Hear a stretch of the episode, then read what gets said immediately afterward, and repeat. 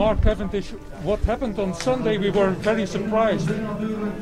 I think, look, I was a lot of emotional. Rumours in uh, at the at, the start of the race that the rest of the race is going to be cancelled. Obviously, Belgium had uh, the government had a meeting on Monday about you know the, the restrictions over coronavirus, and I, it suddenly dawned on me I don't have next year sorted yet, and uh, it dawned on me, uh, you know, it could be the last race of the season and um, potentially my career, you know. You are listening to Kilometer Zero by the Cycling Podcast, powered by Supersapiens, energy management for committed athletes and coaches. Go to supersapiens.com for more on how to track your energy levels and fuel for success. Like I still don't don't have next year um, sorted, and with with uh, with maybe the possibility the races weren't carrying on. You know, it, it was suddenly realizing that uh, it could be my last race. But you can't stop like this. You are the greatest sprinter of all time. You can't stop without uh, another. Yeah, I don't, but I don't have a desire to stop. I don't want to stop. Um, I love this sport. I give my life to this sport, and. Uh, and uh, you know, I'd like to continue riding my bike. I think uh, that's it, really. But the, the last few years have been very difficult. Late last October, as the World Tour season was racing against the prospect of a second coronavirus lockdown, it looked for all the world as if the sun was finally going to set on Mark Cavendish's career. Since being diagnosed with Epstein Barr virus in April 2017, Cavendish had looked a shadow of his former self. He had celebrated just one win in almost four years, and that was a stage of the Dubai Tour in 2018. Even being reunited with his friend, mentor, and former coach Rod Ellingworth at Bahrain McLaren had failed to provide the spark to jumpstart his career. At Gent Wevelgem, perhaps thinking it might be his final race, Cavendish got in the early break. He did race three more times at Scheldeprijs, the Tour of Flanders, and finally Brugge de Panne, where he made the front echelon as the cold autumn wind sliced up the peloton like a chef's knife, only to crash out while he was in that front group. After the race, he spoke to Richard in a cold, grey leisure centre car park on the outskirts of De Panne. It was no way for the greatest sprinter of all time to bow out of the sport. Not the talking to Richard bit, I must stress.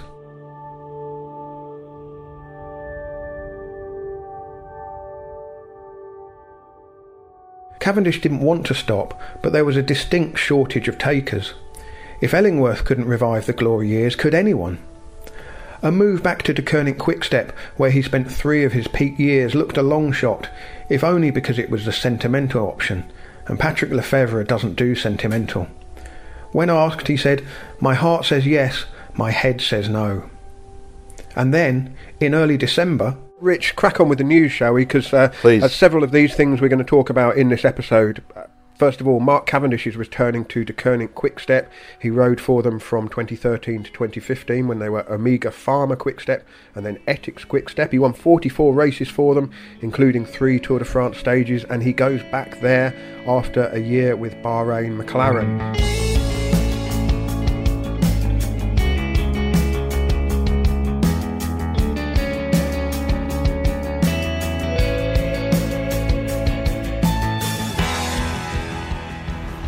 Alright, I'm here in Villefranche-sur-Mer with Mark Cavendish. Cav, we've been riding together for a couple hours, and something just dawned on me.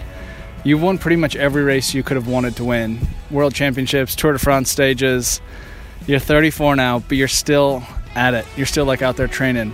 What is it that want like keeps you going and keeps you wanting to to go through the process of being a pro cyclist and one of the best sprinters in the world?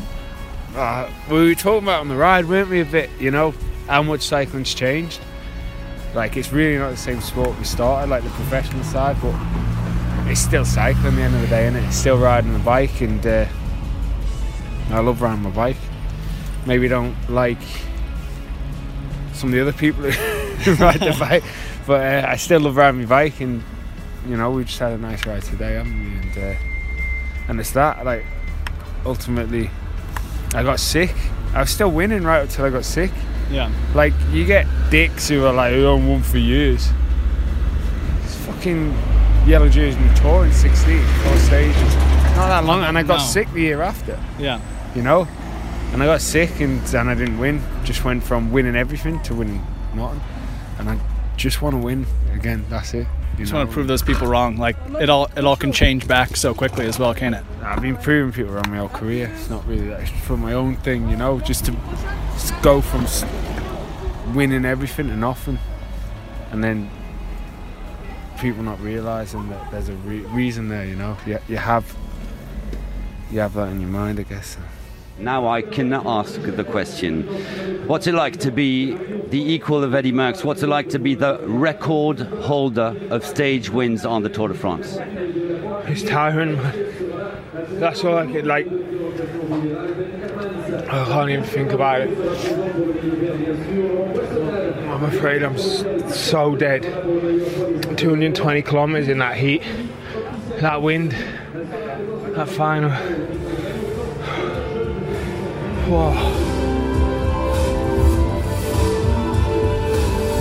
le vainqueur de l'étape et le champion de l'île de Man, le sprinter number one au monde et de l'histoire du Tour de France, Mark Cavendish! Félicité par In Carcassonne, I stood in the zone technique right on the finish line. I couldn't see a big screen where I was standing, so I was watching the race on my phone, and I could tell from the French commentary which was coming from the speakers and filling the warm late afternoon air that my phone was on a slight delay. I knew the riders were into the final kilometre, so I put my phone in my pocket and craned my neck to look down the road just as the peloton came into sight. Seeing the riders coming up towards me was a reminder of just how fast the sprint finishes are and just how difficult it is to take in what's happening with the naked eye. The riders seem impossibly close to each other. It struck me that this was once Mark Cavendish's kingdom, and for years he dominated this terrain. And during this Tour de France, it's been just like that again. I saw a flash of green cross the line just in front of the others. It was Mark Cavendish's 34th Tour de France stage win, equalling Eddy Merckx's record, which has stood since 1975. The record's not important, Cavendish insists, perhaps overly keen to play down any comparisons with Merckx, the undisputed greatest of all time. The number doesn't matter to Cavendish because all Tour de France stage wins are equally and individually precious. Merckx won his 34 stages between 1969 and 1975. 16 of them were time trials, he won in the mountains, he won on the flat, he devoured his opponents on all terrain, which earned him the nickname the Cannibal. But Merckx also won the Tour itself five times. He is the greatest of all time, and no one disputes that. But Cavendish now has a chance to take one of Merckx's records.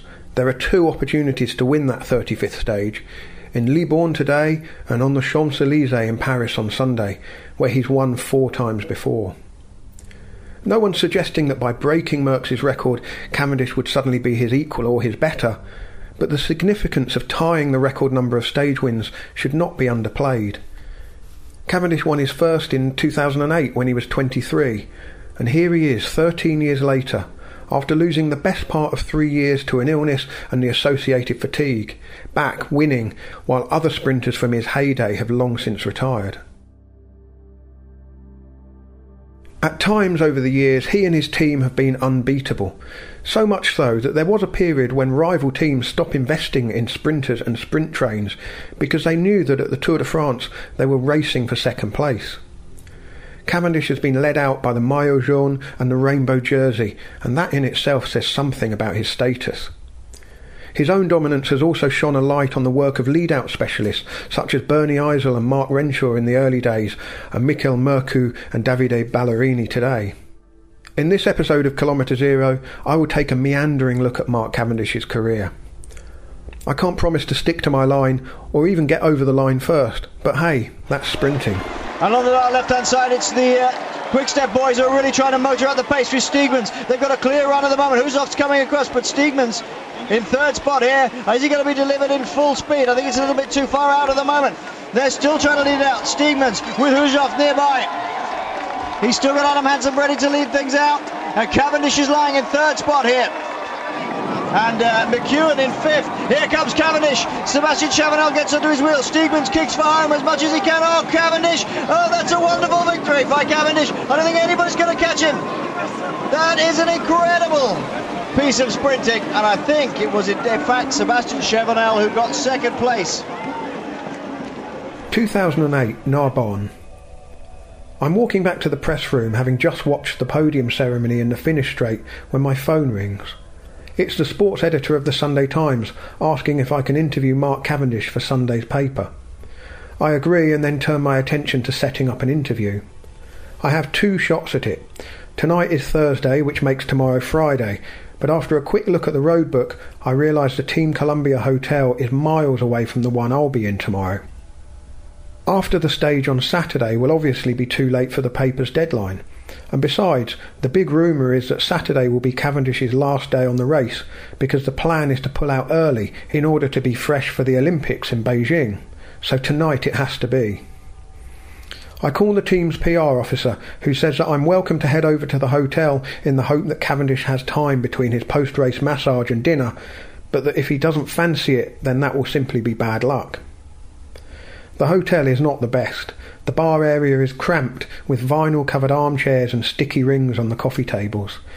It immediately makes me think how the Tour de France still retains its links with the old days and its humble beginnings. The suffering on the bike extends into the recovery hours.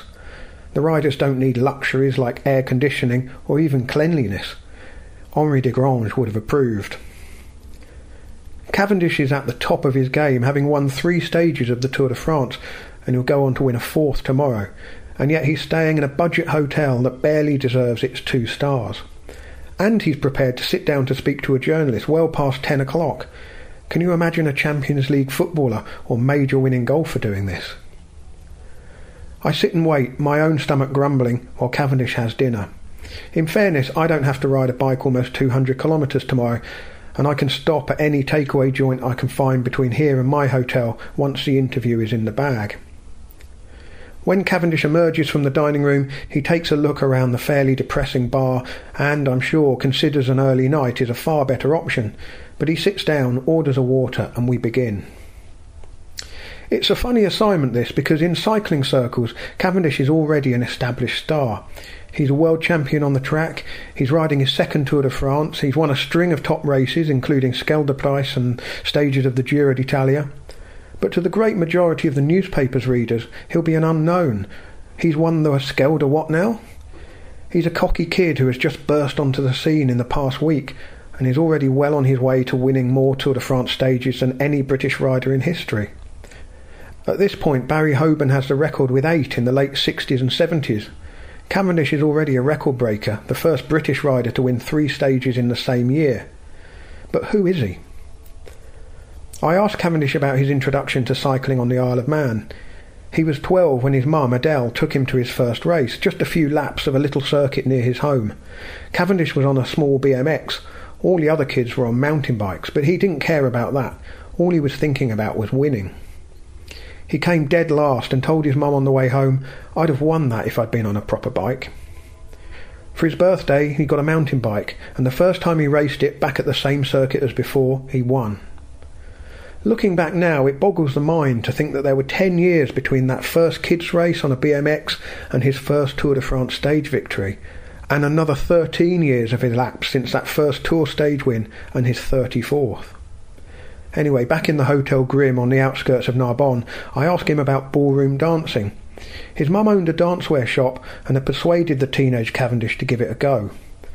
I'd seen a photo of him in a black sequin shirt open to the chest, black trousers and shiny shoes, ready to cha-cha-cha or Deceuninck quickstep with his dance partner. I brace myself as the question comes out of my mouth. I don't know why. Perhaps I have a feeling he may not want to talk about it, or that he might later regret talking about dancing because things like this have a habit of becoming the go-to question for young sports people in the early part of their career.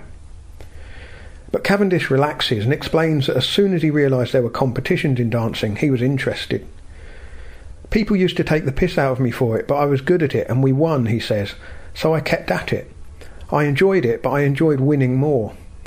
He talks about the things cycling and dancing have in common strength, discipline, coordination and timing, and above all, the ability to build a trusting relationship with your teammate, or in this case, dance partner. When the conversation switches back to cycling, the light in his eyes fades a bit, as if the fatigue of the tour has suddenly caught up with him. I ask about the Olympics, and he refuses to confirm whether he'll be leaving the tour early to give himself the best shot at the Madison in Beijing. Partly that's out of politeness. He doesn't want to disrespect the tour by telegraphing his withdrawal. The clock ticks past eleven, so I suggest he'd probably benefit from a good night's sleep. It's funny, you know, he says. I go to bed dog tired, but when I wake up in the morning I feel fresh and I can't wait to get back on my bike. Maybe it's because I've been winning, or maybe it's because I know Saturday's my last day here. He flashes me a smile to check I've heard what he's saying. The following day he gets out of bed, gets on his bike and wins the stage to Nîmes, his fourth of the tour, already halfway to Hoban's record. The day after that, he calls time on his tour in Digne-les-Bains.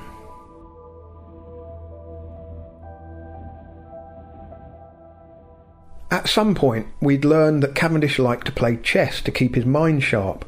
We were talking about it in the magazine's office one day, and my colleague Edward Pickering, who played a lot of competitive chess as a teenager, said with a sense of self confidence that Cavendish would probably have admired, I could beat him.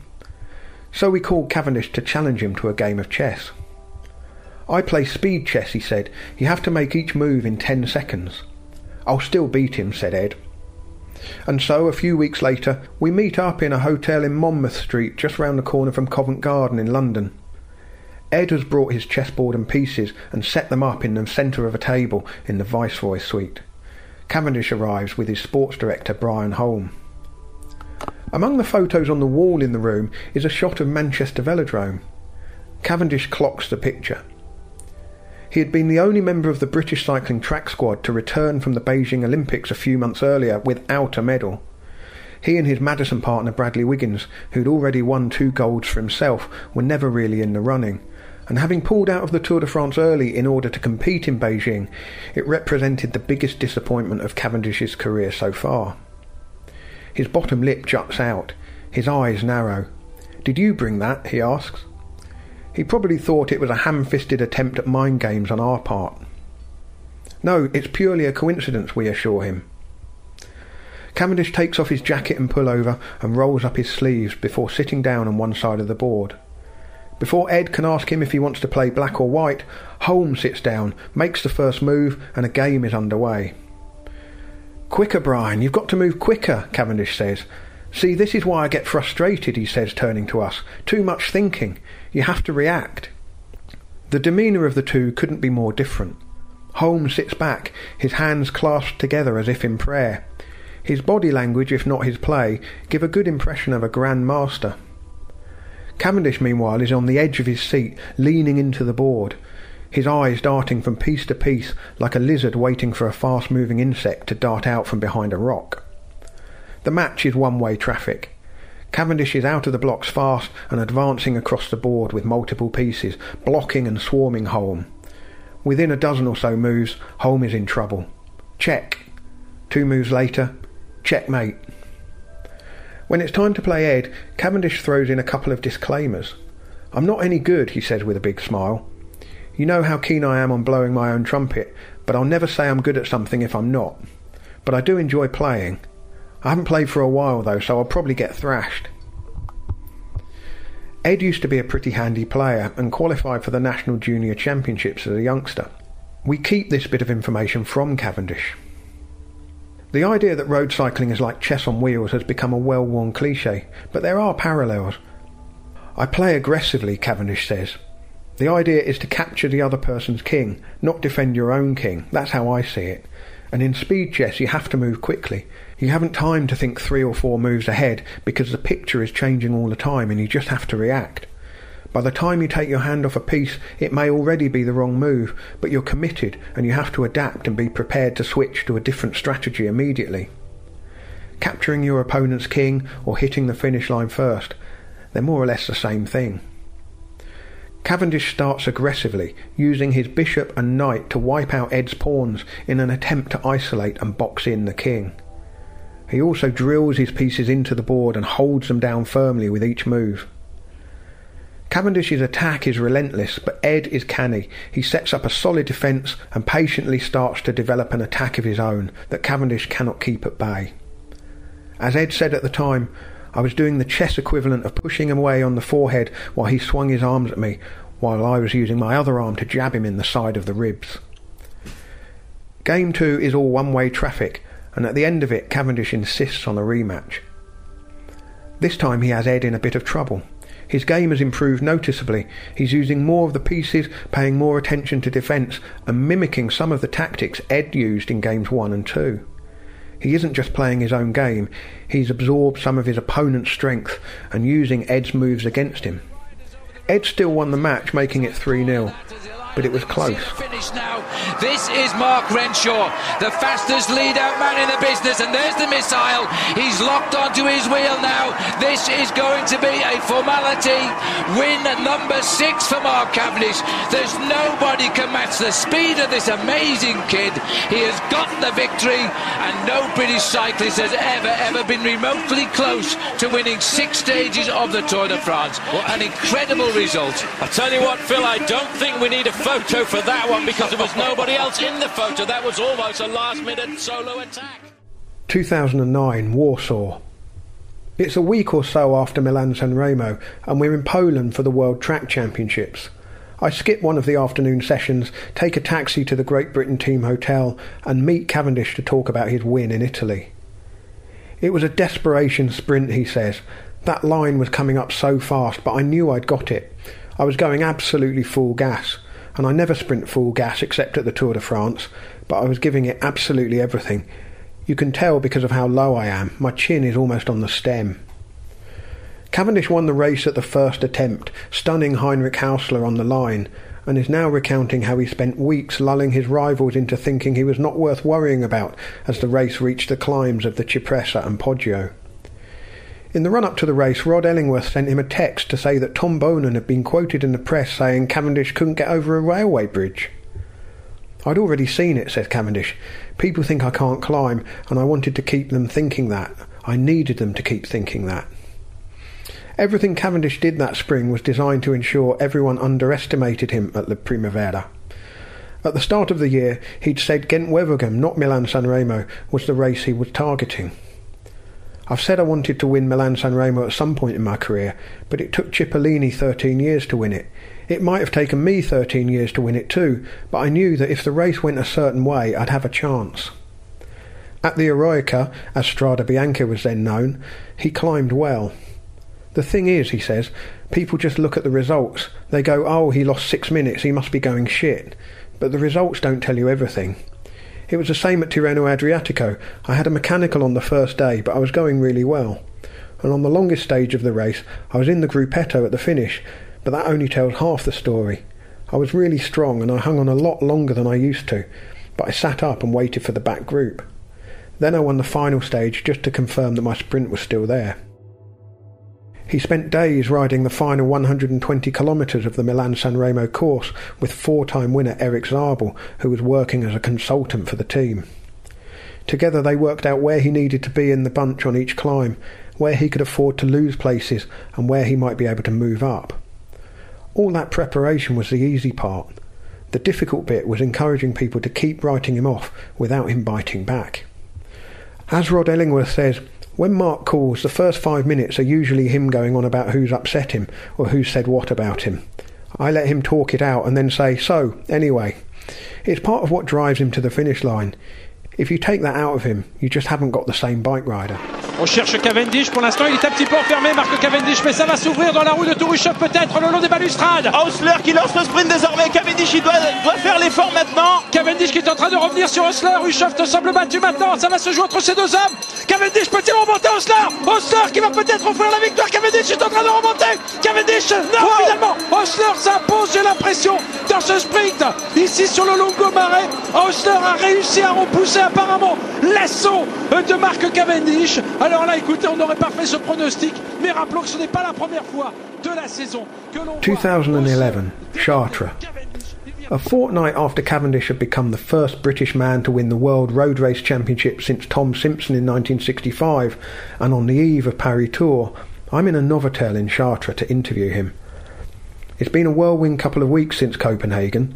He's done a round of TV interviews, attended a gala dinner with a host of British Olympians, and on Thursday evening went to see Rihanna at London's O2 Arena with his girlfriend Peta Todd. He arrives at the hotel at around 3 pm, quite late considering there's a 250 kilometre race tomorrow, especially as he has to fit in a short ride to loosen the legs this afternoon. In truth, the ride is little more than a photo shoot for L'Equipe, who want the first pictures of Cavendish riding in his rainbow jersey. We tag along behind the L'Equipe car as Cavendish rolls out of the hotel car park. Their photographer wants a shot of Cavendish with the town's imposing cathedral on the horizon, but I'm more taken by the contrast between the rainbow jersey and the moody slate grey sky. Cavendish overtakes a couple of kids on mountain bikes who do a double take as he goes past.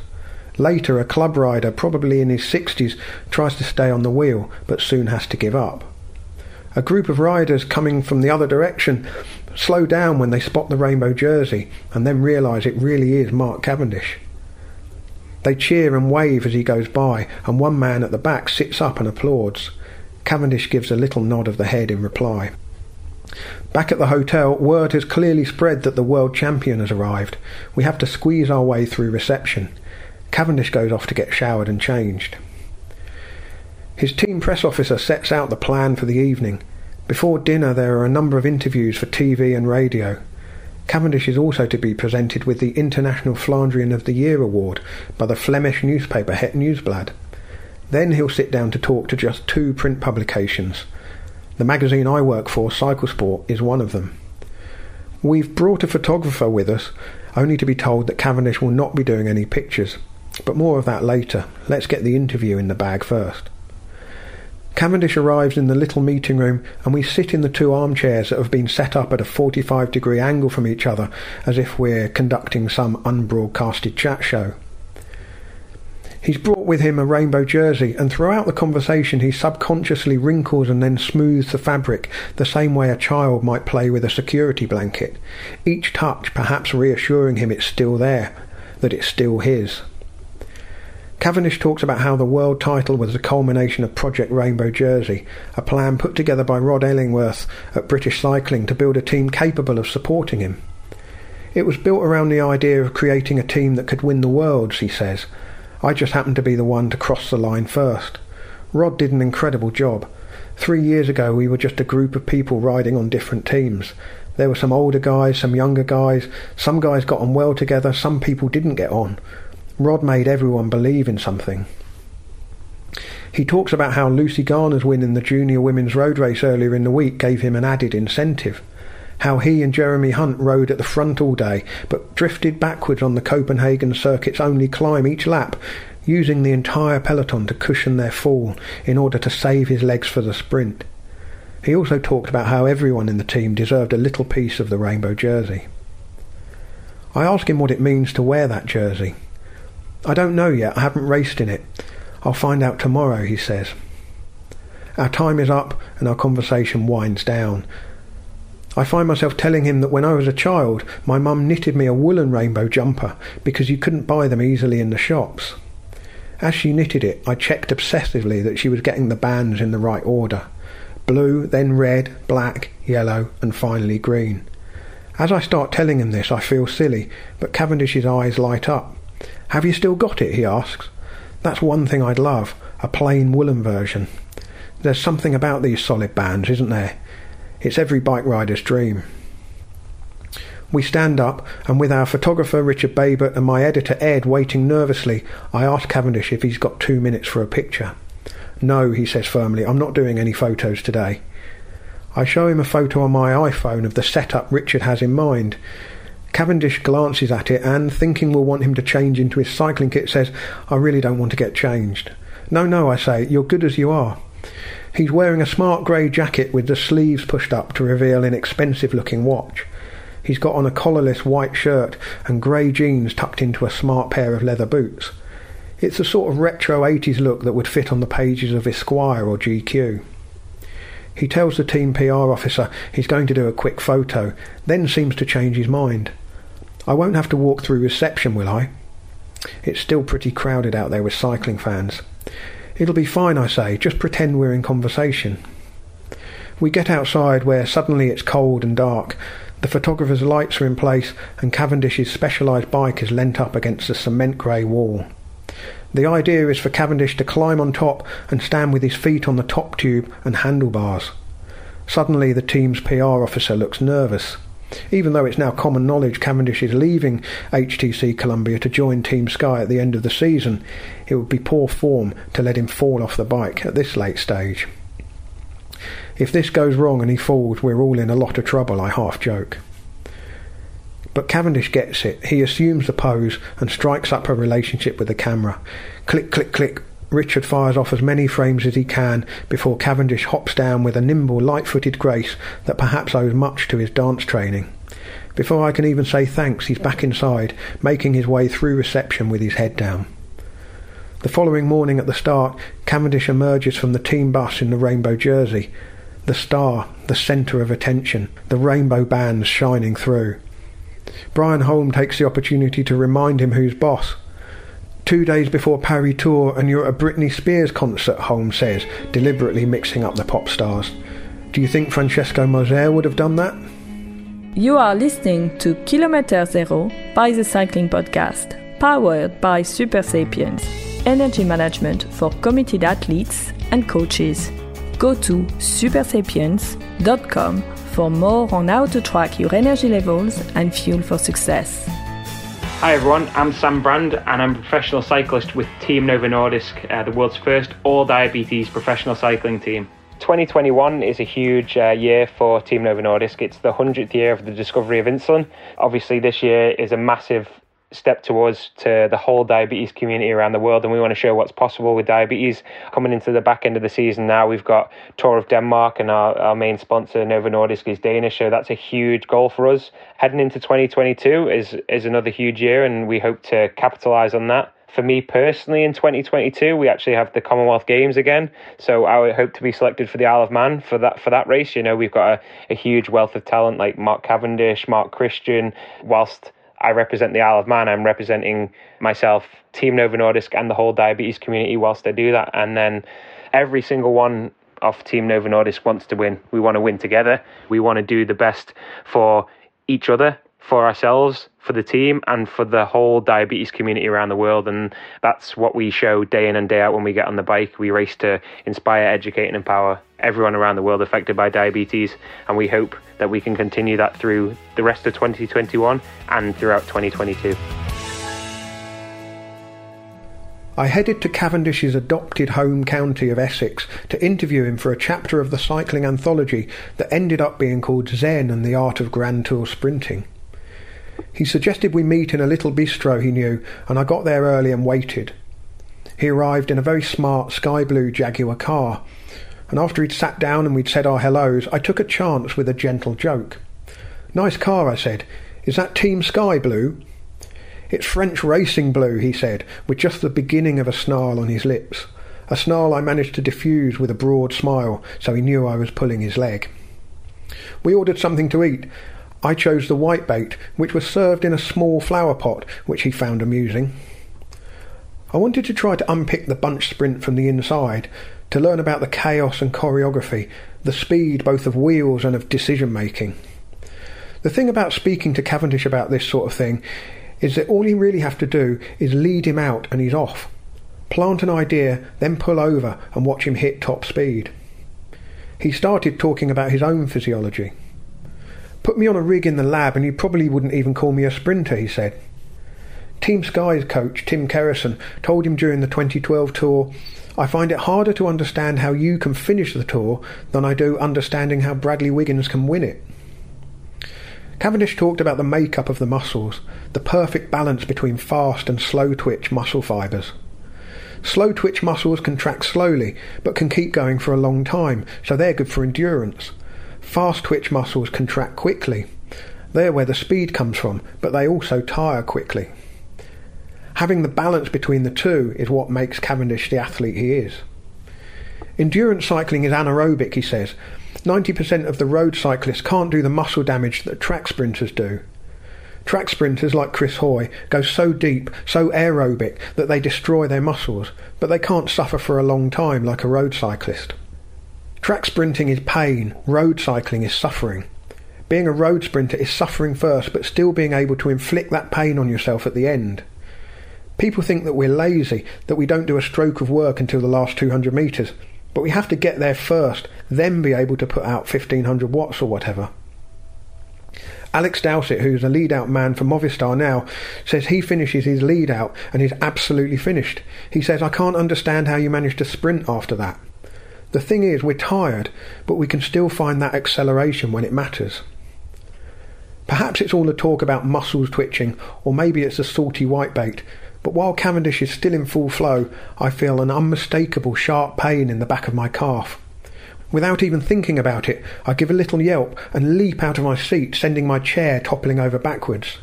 Are you okay? asked Cavendish. Cramp? Yes, yes, I whimper before mumbling rather pathetically something about it being a warm day and explaining that I'd been for a three hour bike ride that morning. When he stopped laughing, he says, Point your toes and knead your muscle with your thumbs. It hurts, but it stops the cramp. Here endeth the lesson on muscles. A month or so later, the 2014 tour started in Harrogate, his mum's hometown, somewhere Cavendish knew well from childhood holidays. With 25 stage wins to his name, by now joint third on the all-time list with Andre Leducq, there was nevertheless a big hole in his list of achievements. Cavendish was yet to pull on the maillot jaune. Where better to do it than on British roads on the opening day of the Tour de France? It was as if the chapter had been written in advance and they're looking ragged behind. They realise Fabian Cancellara may have created the surprise this afternoon. 500 metres to go. Cavendish has got to come, and he's too far down here. Cancellara's not going to make it. Kittel's going to try and get in. He's getting led out by Degenkolb, but there's been a crash there. Gerrans has gone down on the line. A touch of wheels as the breakaway goes clear now, and it's going to be Peter Sagan, and Kittel is challenging him. Kittel and Sagan trying to go for the line here. It's going to be a desperately close finish, but it's going to be the same as last year. Marcel Kittel takes victory on the line, and again, as the result, as a crash. And that is a terrible scene for us on the road. A touch of wheels, and Mark Cavendish in all sorts of trouble when it should have been a day of glory for him. That's so sad. There was the touch, there was elbows there. Cavendish leaning on Simon Gerrans, and then the earth gave way, and they both went down on the floor. No, I think the first thing to specify is that Mark has um, he's admitted that he made a mistake today. He went for a gap that wasn't there, and he's he's called or he's going to call Gerrans to apologise. Um, I think he's got his number off Mark Renshaw, um, but uh, I don't really see it uh, as um, as that been the problem tonight. I think it has been a bit of a recurring theme in Mark's career that when he has been struggling, and by all accounts he's in very very good form at the moment, but. St- when I say struggling, I mean um, when he is under pressure, and he's certainly under pressure at the moment. He certainly has something to prove. The consensus seems to be that Kittel has the edge on him now. So when he's sort of straining, um, I've always felt that he's more liable to take risks, sometimes irresponsible risks. The example that always comes to mind is the the period in 2010, just before the Tour de France, particularly the Tour of Switzerland, where he um, was involved in, in um, a sort of infamous crash with Heinrich Haussler, and and that to me that year was um, symptomatic of Mark not being in particularly good form and really struggling to find his best form. And you know, I've always thought that the day that Mark becomes a really a good loser is the day when he'll start. Um, losing his edge and, and, and part of it is about refusing to lose and, and you know and sometimes he takes perhaps irresponsible risks 2018 La Rosière the symbolism and symmetry was inescapable. Here they were, two contemporaries from the British Cycling Academy, born one year apart almost to the day, bookending the Tour de France on its first day in the Alps. Geraint Thomas won the stage and pulled on the yellow jersey. Cavendish crossed the line last, more than an hour behind Thomas, more than half an hour after the gruppetto. There was only one way off the mountain at La Rosière, which meant the entire Tour de France convoy had to wait for Cavendish to come home. The crowd knew he was coming, and they stayed to see him cross the line, greeting him with warm applause as he approached. I was walking along the line of team cars waiting to be released, and Hilaire Van der Schueren, the sports director of Wanty Groupe Gobert, tutted and said what others were probably thinking when he saw the clock hit the hour mark. With 30 stage wins to his name, Cavendish had earned the right to cross the line, though. He battled on to finish the stage, even though he knew he'd be eliminated, he wanted to honour the race. If this was to be his final act in the Tour de France, far better to finish with his head held high than put a foot down on the road and climb into a car. That night, though, it did look like Cavendish's days as a top class sprinter were over. His best result in the Tour had been eighth at Amiens, when Dylan Groenewegen and Peter Sagan did to Cavendish what he had done to successive generations of sprinters. They'd made him look like an also ran. I wanted to be outside of that media scruff because I didn't really want anybody. I, I want, you know, whatever. I just thought I just wanted to be there, and I didn't. Whether Mark saw me or not, I just wanted to be there. Um, this is Rod Ellingworth, who waited for Mark Cavendish at La Rosière, speaking to Orla Chennaoui. So yeah, so I just waited. It felt like a long time, that was for sure. it was. You know, I think what was really nice was everybody clapped him all the way up. You know, everybody was sort of, and, and I think just with people afterwards have sort of said, well, he did well for, you know, he got through, he did finish, he he respected the event, and I think that's really important, you know. Especially because he loves this race, he truly does love this race, and I think if he, you know, he's really his heart is set on winning that record, and I think you know, it's just not gone well for him this year again. You know, it's not gone that well since the end of last, well, since the tour last year. So it's a year now where things haven't worked well for him. So, you know, one thing or another, isn't it? And so, yeah, so it was quite a moment for him, I think. And I just wanted to make sure, because not they don't not they don't always have people with them, do they? You know, support them, and I wanted him to feel supported in a way, even though it's external outside of his team. I don't coach Cav anymore, but you never lose that sort of connection, do with people, I don't think. Cavendish didn't ride the Tour in 2019 or 20. Even a couple of months ago, the prospect of him lining up in Brest looked unlikely. Those wins at the Tour of Turkey and in Belgium offered a glimpse of the old Cavendish, but everyone knows that the Tour de France is another level or two above that. As he said earlier in the tour, after 20 kilometres of the opening stage in Brittany, he was wondering what on earth he was doing here. And yet here we are, a few days from Paris, with the record and a second green jersey within touching distance. It's an ending that even a Hollywood scriptwriter, or perhaps Richard, might have dismissed as fanciful. Here's the famously unsentimental Patrick Lefevere, the boss of Deceuninck Quickstep, speaking a few days ago. I have no problems. I called Eddy. He was laughing. He said, uh, "He can't beat it. I have plenty of other records." I mean, it's extraordinary. Even two months ago, we would not have thought there was a chance, really. But yes. did you think there was? Well, there's the difference between you, journalist, and me. Your job is to write, and my job is to bring people back. Sometimes. How does Mark's level compare to when you last had him on the team? Yeah, but when he lost, when he left our team, it was about money. I didn't have the, the, the, money he asked, it, and another team paid this, and Rolf Aldag took a few persons to this team, and now he's back. The rest is history.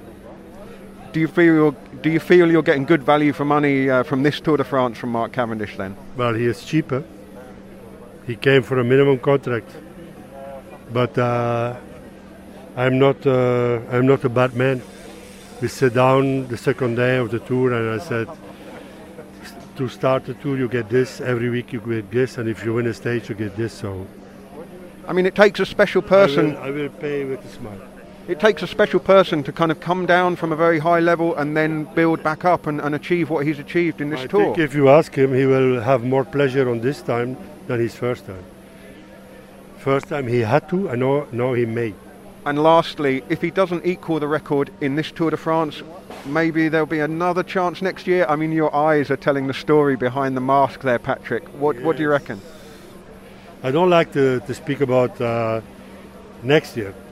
If, yeah, I'm not a rider, fortunately, but if you are winning the 35th on the Champs Elysees with the green jersey, you leave by the big door, another back door.